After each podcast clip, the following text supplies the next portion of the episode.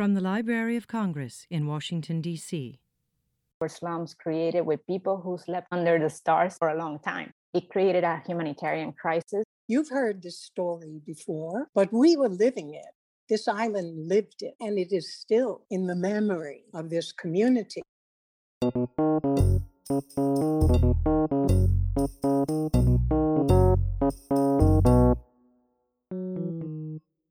In today's episode, we are welcoming Bianca Napoleoni, a fall 2020 Hispanic Association of Colleges and Universities intern. She is the author of On Language and Colony, a story map that explores the linguistic trajectory of Puerto Rico through a colonial lens. Hola, and welcome to La Biblioteca, an exploration of the Library of Congress collections that focus on the cultures of Spain, Portugal, Latin America, and the Hispanic community in the United States. I'm Bianca Napoleoni. Season 2 of La Biblioteca focuses on a Latinx research guide, Civil Rights Cases and Events in the United States, a research guide which has been curated here at the Library of Congress. This is our sixth and final episode, which discusses environmental activism on Vieques Island.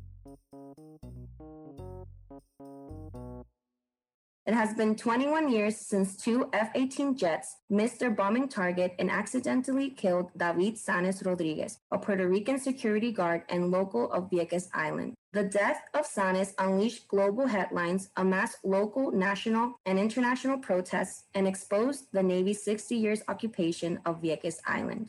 Vieques Island is a small Puerto Rican municipality, and like its mainland, Viequenses are United States citizens eligible to vote for their local government, but ineligible for representation in Congress, nor allowed to vote for the president during the general elections. For decades, Vieques was used as a military training range where thousands of bombs and missiles were fired, all while locals resided a few miles away.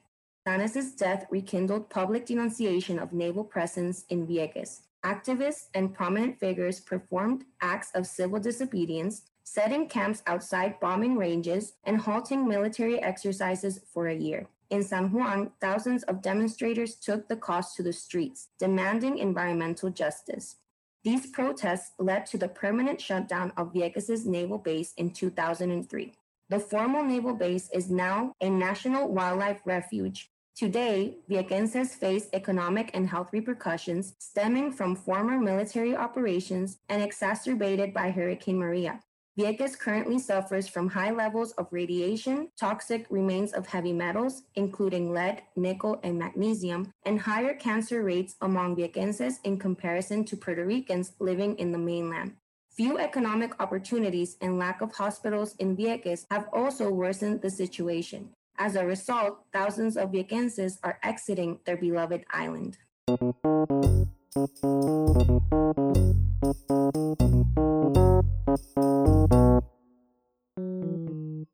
Today, we welcome Dr. Marie Cruz Soto. Marie Cruz Soto teaches at the Gallatin School of Individualized Study at New York University and writes about how imperial and colonial interventions in Vieques have created a vulnerable and unruly population. In addition, Cruz Soto is a peace activist who has participated in Vieques centered initiatives and transnational networks of solidarity against militarism.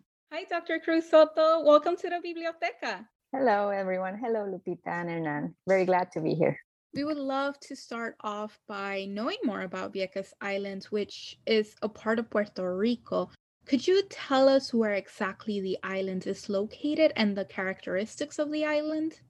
It's it's usually known as an island, but Puerto Rico is actually an archipelago, and it has a main island and it has two island municipalities, which are Culebra and Vieques. So Vieques is an island municipality of the Puerto Rican archipelago. Vieques is located to the east of the Puerto Rican main island. They're very close. From Vieques, you can see the, the, the eastern coast of the Puerto Rican main island. When we think about Puerto Rico, some, including myself, may have not imagined or even realized that the archipelago also includes the island of Vieques, which is located away from the mainland with its own history and challenges. We would like to shift our focus to the naval occupation of Vieques. Dr. Cruz Soto, when was Vieques Island occupied by the Navy and what was the Navy's justification or purpose for occupying Vieques Island? It happened through two expropriation waves. It started in early 1941 when the Congress and Puerto Rican politicians approved the establishment of a Navy base. And the justification for the base was basically US participation in World War II. When Congress approved the Navy's entrance into Vieques, it happened in 1941, and Pearl Harbor had not happened yet. So the expropriations that were carried out in Vieques to give the Navy control over three fourths of the island happened before the US officially entered World War II, even though the justification for it was basically the campaign led in World War II. And within that war effort, the US and the British were concerned that Germany posed a threat to an area that was strategically important to them and for different reasons, but I'll mention just two. Caribbean was important for both empires in terms of the flow of oil and the flow of commerce. And in this, there are different sites across the Caribbean that were important for both in terms of Venezuela, different islands of, of the Lesser Antilles, and obviously the Panama Canal and also the, the US, when they started construction in the base, they were thinking they could transfer the British Royal Navy to Vieques and have it be there. That didn't turn out to be needed, but that was part of the justification also for establishing a base in Vieques. 1941 was the year when the Navy began to expropriate three fourths of Vieques' land. What was the population of Vieques prior to 1941? The 1940s, the population of the island was 10,362 people.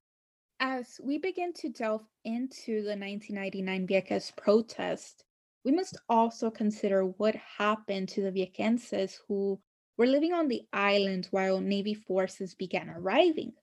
The Library of Congress possesses a 1941 digital photograph, which was captured by Jack Delano, where children from 25 families whose lands had been taken over the Navy are living in tents.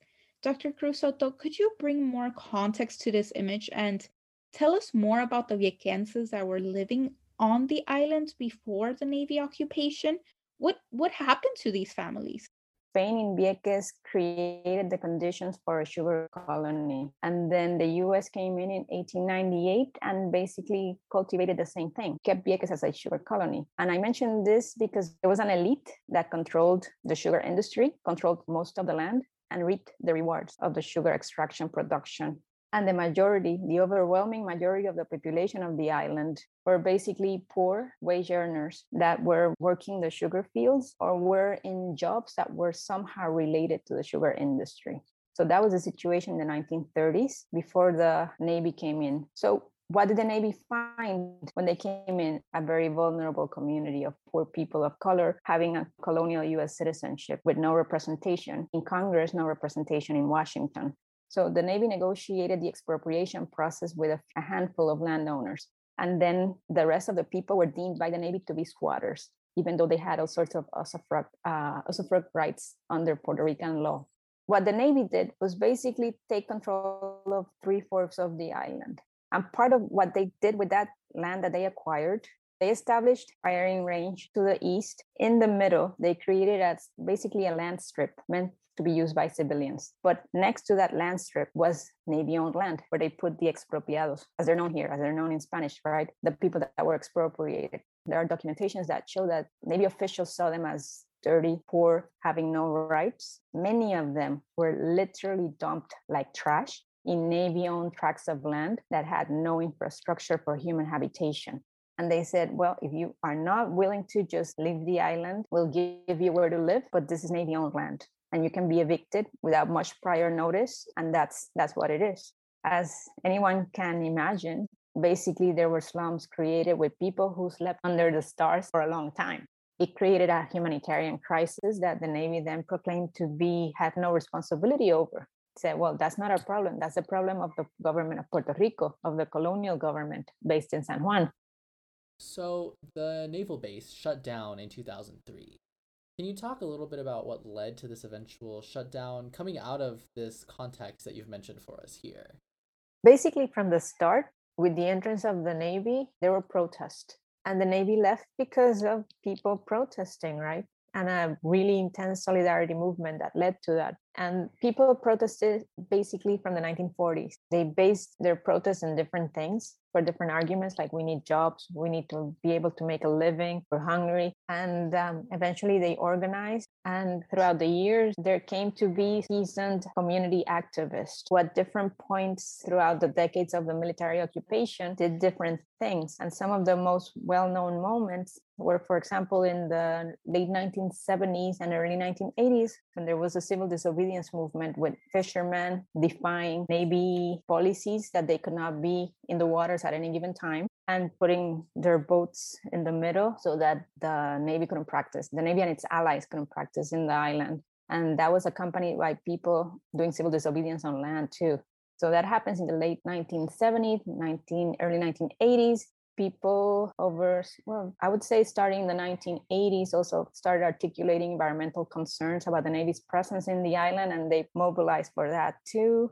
And then in 1999 there was the death of the civilian guard Sanes and that sparked eventually the civil disobedience movement that made president bush order the navy out of the island by 2003 that was you know the navy left the island because of the labor of people within the island that had been working for it for many decades. And it also responded to the intense solidarity that people within the puerto rican main island also showed and people across the world within the us and throughout latin america and throughout the world including other spaces, other places that have been similarly militarized, have experienced colonial, uh, militarized colonialism, like Vieques, in, for example, in Okinawa and Guam and other spaces. Mm, that that is so important. I think it's really really important that you're mentioning this solidarity here, and I would love to hear a little bit about um, the repercussions that occurred to the island municipality after the Navy left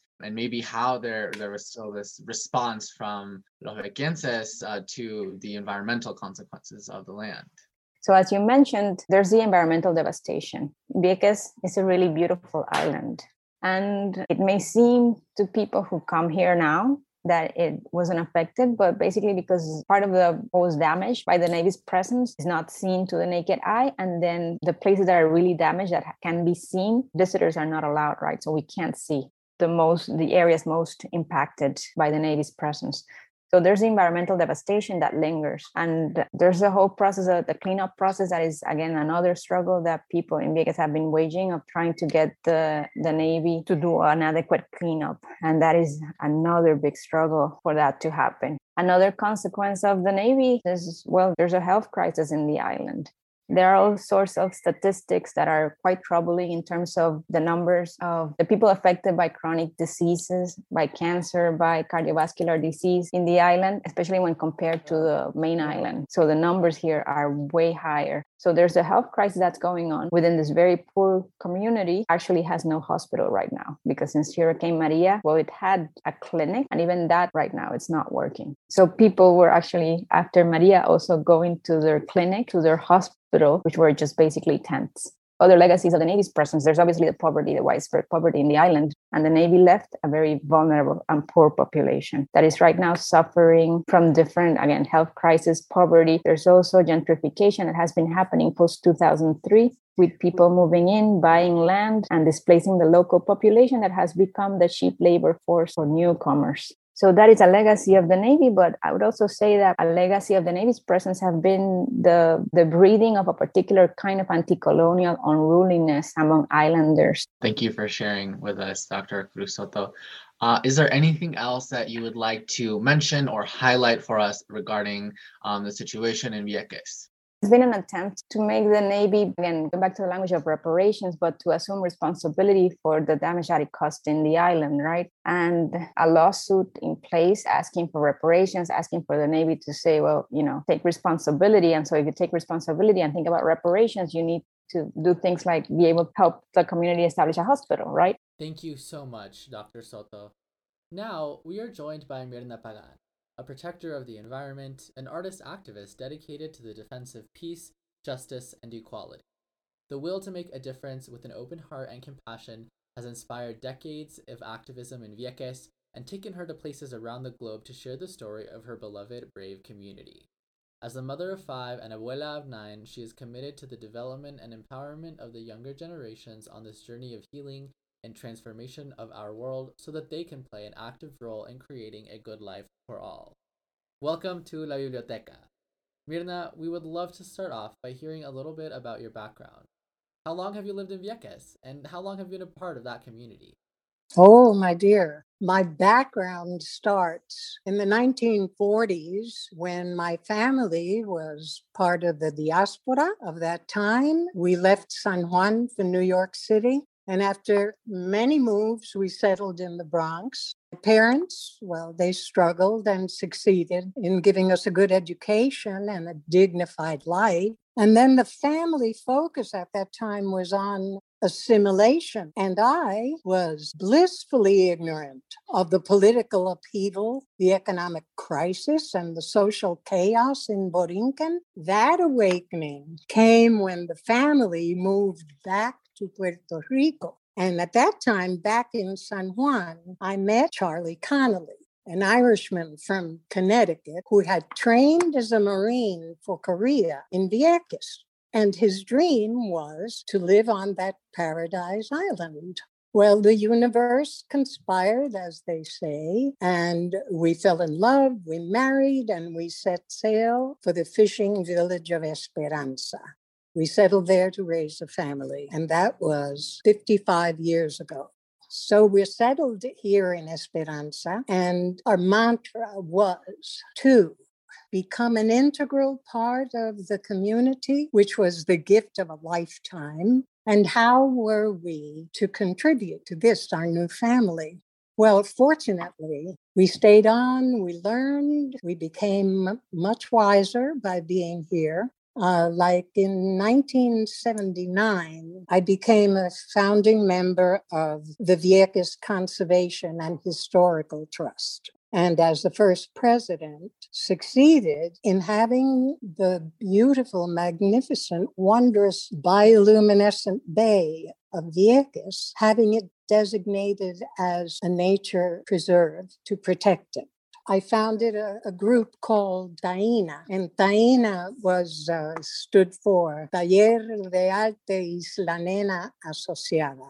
It was arts and education and dance and drama, and mainly became a pottery workshop for women. Then Charlie was busy he was fishing, he was diving, and the protests were on by the Fishermen's Association, which didn't exist yet. It was on for the fishermen, La Comunidad. Charlie actually then organized it, was the first president of the Asociación de Pescadores. And he also became the editor, I was his assistant, I would say, of the Vieques Times. And the Vieques Times was a bilingual newspaper, which we ran for 18 years.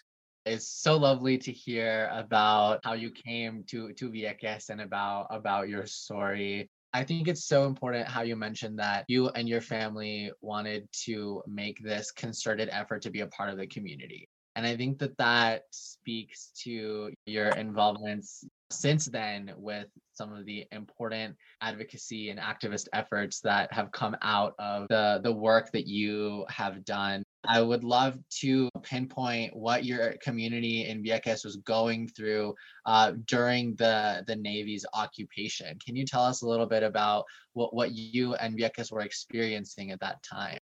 Well, I will commence with the fact that the military for six decades was bombing Vieques in maneuvers and a trillion pounds of explosives fell on this tiny island. The presence of the military was overwhelming. The sailors, the Marines, they arrived by thousands for military maneuvers, overran the tiny island, often causing mayhem and violent outbreaks with the men, sexual assaults on the women, and theft from the merchants the military would intimidate the complaining islanders to drop charges. The land expropriations were traumatizing the families families were displaced, the psychological effects were especially harmful to the children. This is not a new story. You've heard this story before, but we were living it. This island lived it, and it is still in the memory of this community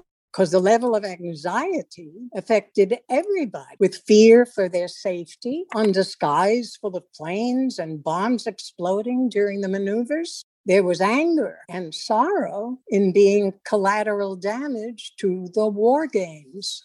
And contrary to popular belief, the Navy did not provide employment since their base was on Ceiba, which is on a different island and that was used as their headquarters. Vieques was for bombing and maneuvers, for the testing of weapons, conventional and non conventional weapons, and experimenting with napalm, Agent Orange, and even depleted uranium. Well, our protests were ignored for decades. And then came the fateful day in 1999 when the Navy dropped an errant bomb that hit its observation post and killed David Sanes, a Vieques civilian.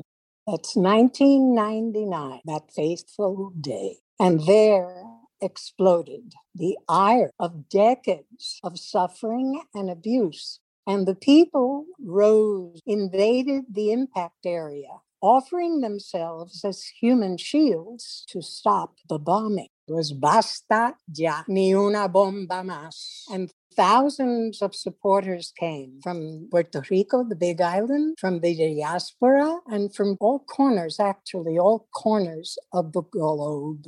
People came and joined us in esta lucha para el cese del bombardeo to stop the bombing of the island. Well, El Pueblo forced the Navy to stop the bombing and close Camp Garcia. And President Bush spoke at that time, saying these words These are our friends and neighbors, and they don't want us there. And then he closed the base well. We had succeeded in ch- changing the biggest, most powerful military that the world has known. Without one bullet being shot, we were a peaceful movement, but we were passionate in our lucha. And well, we overcame. And uh, I must say, as they admitted themselves, they were not good neighbors. The death of Sanes rekindled public denunciation against naval occupation in 1999 and set forth a wave of activism and solidarity, not only within Puerto Rico, but also throughout the world, a lucha that to date has not retreated. Mrs. Pagan, you are an activist and the president of Vidas Viequenses Valen. Could you tell us more about your activism within this organization? What is the vision and purpose of Vidas Viequenses Valen?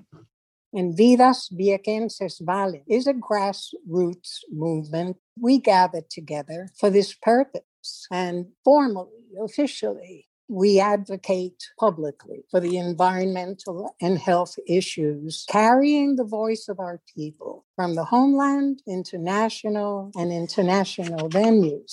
After six decades of bombing, Vieques is one of the most contaminated places on earth. This has resulted in the highest rates of cancer in Puerto Rico, and the health situation is compromised across the board.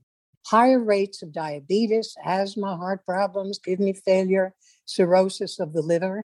Well, as a Superfund site, a cleanup site of priority, we are at this time undergoing cleanup and hopefully restoration of our lands. We must oversee this monumental endeavor, ensuring that the military does its job to remediate the harm done on two thirds of our land and all of our people. So we advocate for the use of the finest available technology and honest use of the millions of dollars in contracts to heal our defiled paradise. We are also I am an active member of the Navy Restoration Advisory Board.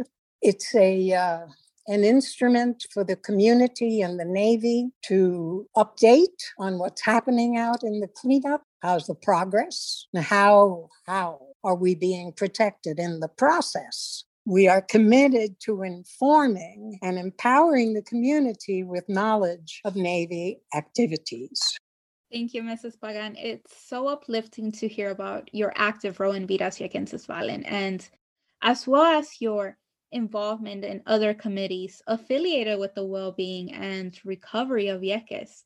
The island is not only facing the consequences of past naval occupation, but also the trials and tribulations brought forth by Hurricane Maria in 2017 and the COVID 19 pandemic. Mrs. Pagan, could you tell us more on how Vieques has been affected by COVID 19 and Maria? Vieques was decimated by Hurricane Maria.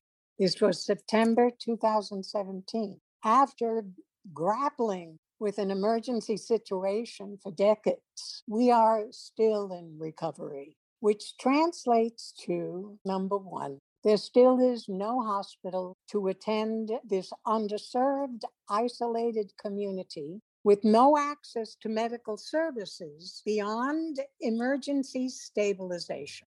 Part of that situation, the toxics, has been something that we've concentrated on greatly because, as processing the cleanup of the Superfund site, the Navy practices open burning and open detonation of the bombs that are being recovered that did not explode the first time they were thrown on the island, to the island. We have been fighting for detonation chambers where they would not fire these bombs and these explosions and set all these toxics off into the environment and instead enclose them in a chamber. They're built, these chambers are available, and now we have the money to get one. The Navy recently announced that the installation of our first chamber, our first chamber should be installed and running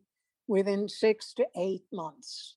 After decades of marches and protests, the toxic damage will be somewhat abated. The Navy anticipates the cleanup to run for many more years 10 more years cleaning, surface cleaning the land, and 20 more years to attack the underwater explosives that still remain off our shore.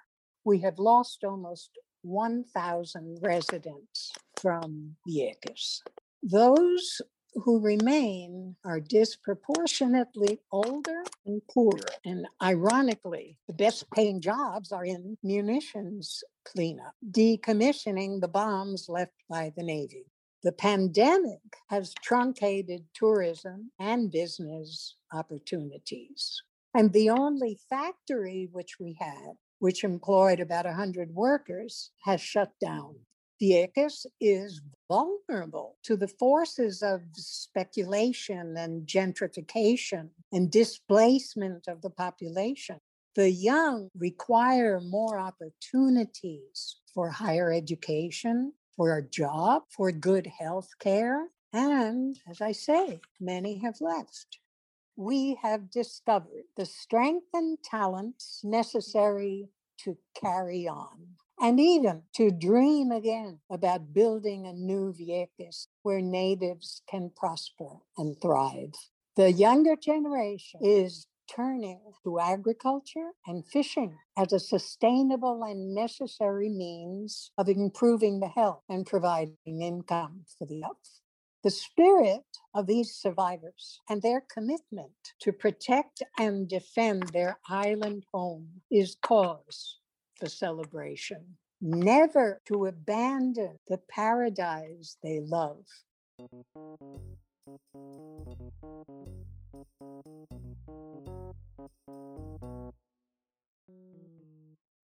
Wow. Okay. So those were two very impactful interviews that we just listened to.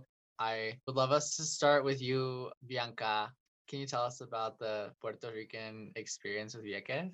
Of course, thank you, Armand. So my name is Bianca Napoleoni. Um, I've lived in Puerto Rico all of my life. I'm currently 27 and I have completed my degrees in Puerto Rico as well. So I'm born and raised here. This specific episode made me realize that even though this is a very much known event uh, in the island, I was not aware of uh, how deep it went or even the fact that it went on for decades it's truly sad that it took the the death of a person in Vieques for everyone else on the mainland to kind of realize and also globally realize what was happening on the island of Vieques. Um, here in the mainland, we consider Vieques uh, like a forgotten island or los olvidados. So one of the things that struck me the most um, listening to Dr. Cruz Soto and Myrna, Myrna Spagan's interviews was the fact that this, as a Puerto Rican myself, is not delved into as it should be, either in education, in schools, or just as a societal conversation among Puerto Ricans in the mainland when Myrna Pagan was talking about the repercussions in the health of, Vieque, of Viequenses, it's, it filled me with sorrow because the fact that these people are, they're part of our island and they are going through a lot, not only with what the repercussions of this event, Maria, COVID, and all you see in the news regarding Viequenses is either that a new hotel has opened up or or a new Airbnb or either that people are dying, that they don't have food, that there are no hospitals, that the ferry is closed. So there's just a very, very clear juxtaposition there where it's, oh, Vieques is amazing, come visit us. It's like paradise. But then people living there are going through um, unemployment, lack of resources, and poverty. And to be frank, people in the mainland, like myself, also kind of forget that they are part of the mainland, our island. So it's very powerful to hear what the interviewers were speaking about was what was going on to people in our island because we keep forgetting that they are part of Puerto Rico. They are part of our island as well this concept of los is so interesting and impactful to me. It reminds me of a, an interview that we did for another episode of this podcast with Dr. Carlos Manuel Haro at UCLA, who told us, uh, you know, if we don't remember our history, we lose our history. I think that's so impactful that even in Puerto Rico, which is like so close to Vieques and Vieques is a part of Puerto Rico, there's already this aspect of that history of the environmental and health and physical and, and all these impacts that came from the situation of Vieques Island are not necessarily a part of the wider, you know, Puerto Rican history. That's a great point, Herman. And I think that in order to understand why Vieques is one of the most contaminated places on earth with alarming rates of cancer, diabetes, and asthma in comparison to Puerto Rico's mainland, we must be exposed to the past and engage in dialogue and attempt to find solutions that address the current environmental and health crisis in the region. Not only is Vieques suffering from a health crisis, but there are also high levels of gentrification and lack of opportunities that have encouraged the younger generations to leave the island. And all this could be attributed back to the health crisis, Hurricane Maria and, and COVID 19. I believe that it's crucial and inspiring to also know about Vieques' activists, including Myrna Pagan, and their role in uplifting this community and amplifying the voices that have been forgotten. They they certainly help us to understand Vieques' current situation. Uh, what you're mentioning now, Lupita, about we have to understand what the Viequenses are experiencing today. I think that to me reminds me of how different each of the issues that we've explored throughout this podcast season is, but how it's all affecting the issues that the Latino Latinx community is is undergoing. And and to me that means that you know when we talk about the latinos of the us then we have to make sure we're including everyone. We have to make sure that that is an acknowledgement of everyone from the uh, Viequenses in Puerto Rico all the way to the small communities of Latinos that exist in Maine. I think that we have to understand that these issues of Latinx civil rights are really abroad in the way that they affect the community. But I, I think it's important for us to when we talk about activism for Latinos or when we talk about changing policies or advocating, calling our Congress members, that it's not only you know one latino community that we should be keeping in mind but rather the fact that there are communities of all different types of experiences especially the Viequenses, as you mentioned one of the most contaminated places on earth I I agree, Herman, and that brings up the point of there being the solidarity movement involving Vieques against its naval occupation. Um, Vieques became a solidarity movement that gained international headlines. There were protesters that came to Vieques from from across the globe because they also felt that they were part of, of this larger movement to make change. And this ultimately led to the shutdown of Vieques in, in back in 2003, a, a goal that occurred after decades of naval occupation. And I think what you bring up is, is an important point. There must be solidarity within the Latinx community. And in order to move forward as a community, one must be integrated and one must also do their part. And I think being aware of other communities' histories and advocated for the well-being of all is a form of solidarity with not only a group's past but also groups present. I agree, Lupita. And just hearing you speaking about solidarity movements, but also the powerful or the power that people hold when they want to evoke change, and how activism and protests, riots, whatever it may be, pacific demonstrations how you can really evoke change, as small as it may be. But it's just amazing to hear the narrative that Myrna Pagan shared and how people were used as human shields, how the fishermen were blocking the Navy boats, and just how, again, what you were mentioning about everyone joining in for the cause, protesting, and how they really did evoke the change that was needed for a long time. I honestly feel like this is our own little call to action.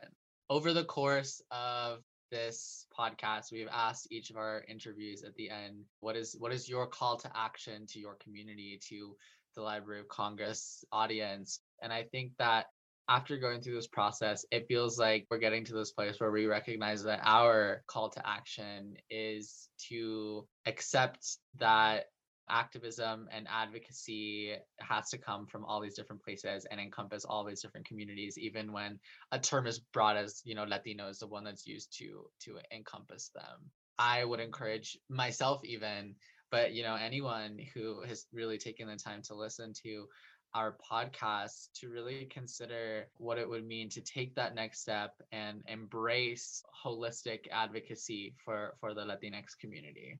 I think it would be great to hear from both of you as well. What would be your call to action?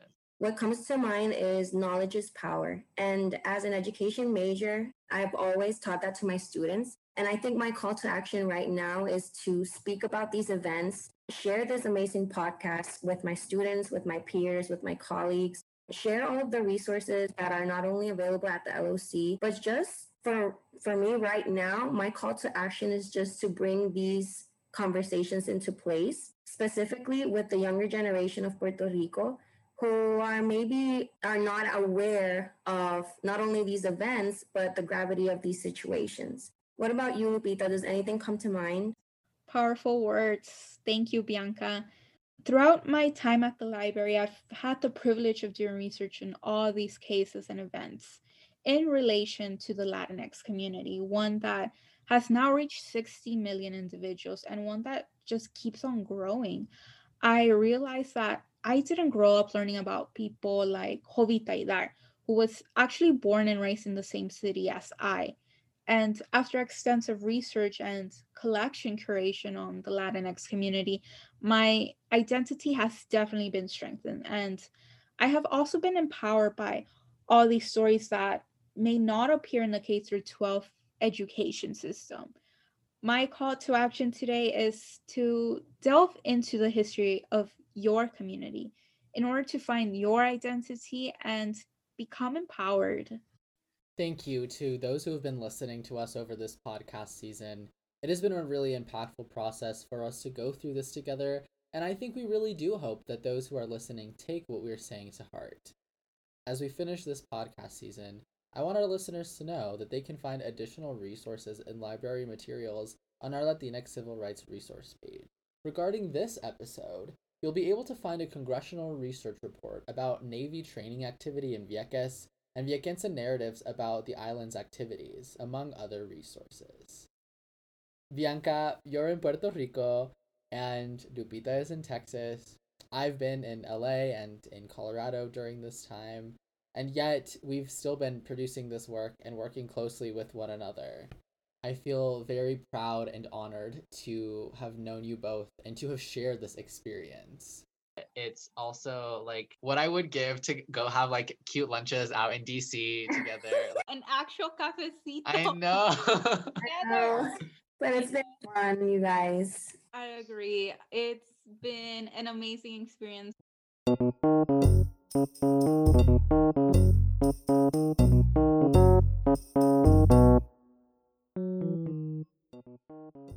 Hispanic Heritage Month 2021. Thank you for tuning in to La Biblioteca Season 2. I'm Bianca Napoleoni. For more information on the Latinx community and civil rights, visit us online at guides.loc.gov slash Latinx civil rights. Hasta pronto. This has been a presentation of the Library of Congress. Visit us at loc.gov